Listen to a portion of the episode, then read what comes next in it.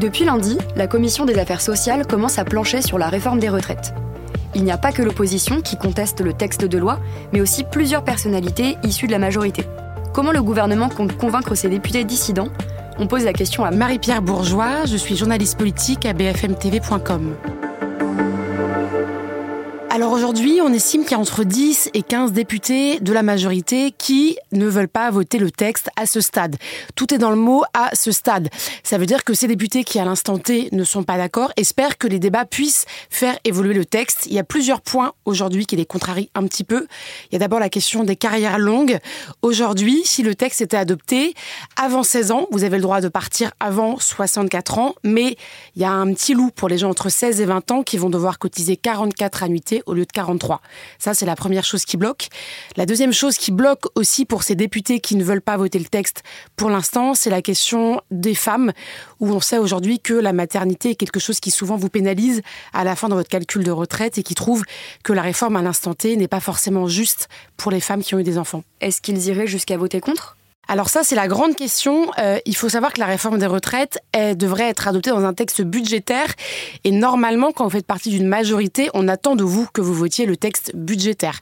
Donc concrètement, si ces députés votaient contre, on pourrait imaginer peut-être qu'ils soient exclus de la majorité présidentielle. Je ne suis pas forcément sûre que Barbara Pompili, une ancienne ministre d'Emmanuel Macron, a envie d'être exclue.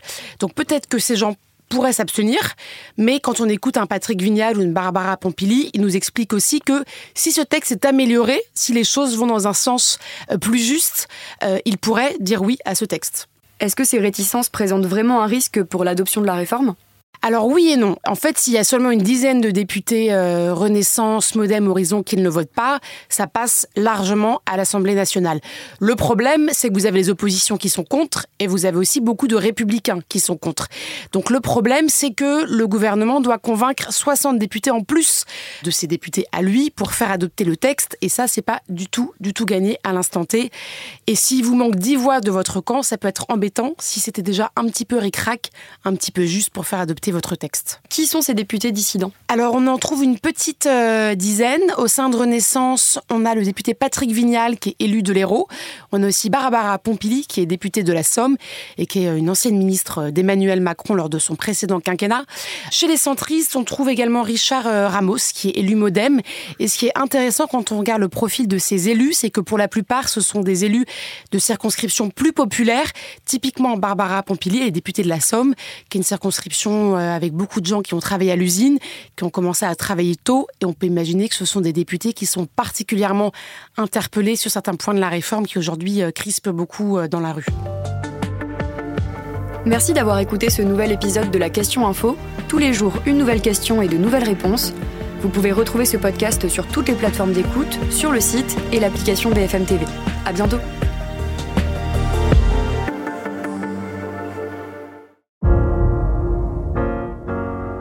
Vous avez aimé écouter la question info? Alors découvrez le titre à la une, le nouveau podcast quotidien de BFM TV. Les grands récits de l'actualité, des témoignages intimes, c'est tous les soirs sur vos plateformes préférées. À bientôt